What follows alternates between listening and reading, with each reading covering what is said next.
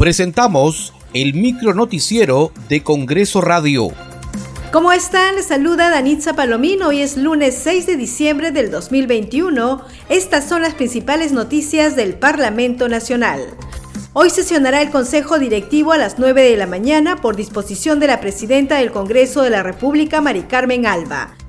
Mañana, martes 7 de diciembre, el Pleno del Congreso interpelará al ministro de Educación, Carlos Gallardo, para que responda por las presuntas irregularidades ocurridas en su sector en la aplicación de la Prueba Única Nacional de la Evaluación Docente 2021.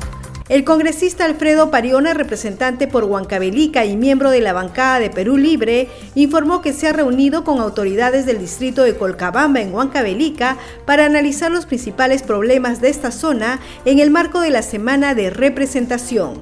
Aquí en la capital ideológica del Perú, se quiere decir Colcabamba, Tayecaja, Huancavelica, donde aquí se genera pues casi el 70% del tema eléctrico para el país, ¿no? Entonces nos han convocado las autoridades para abordar diversos temas, entre ellos pues el tema de la provincialización que está pues con ese anhelo desde años, años uh, que vienen trabajando, gestionando, ¿no? debido pues a que el Estado Nacional, según ellos, ha podido descuidar en atender que requieren diversas uh, inversiones aquí, pese a que Huancavelica como Colcabamba, repito, provee vida eléctrico al país.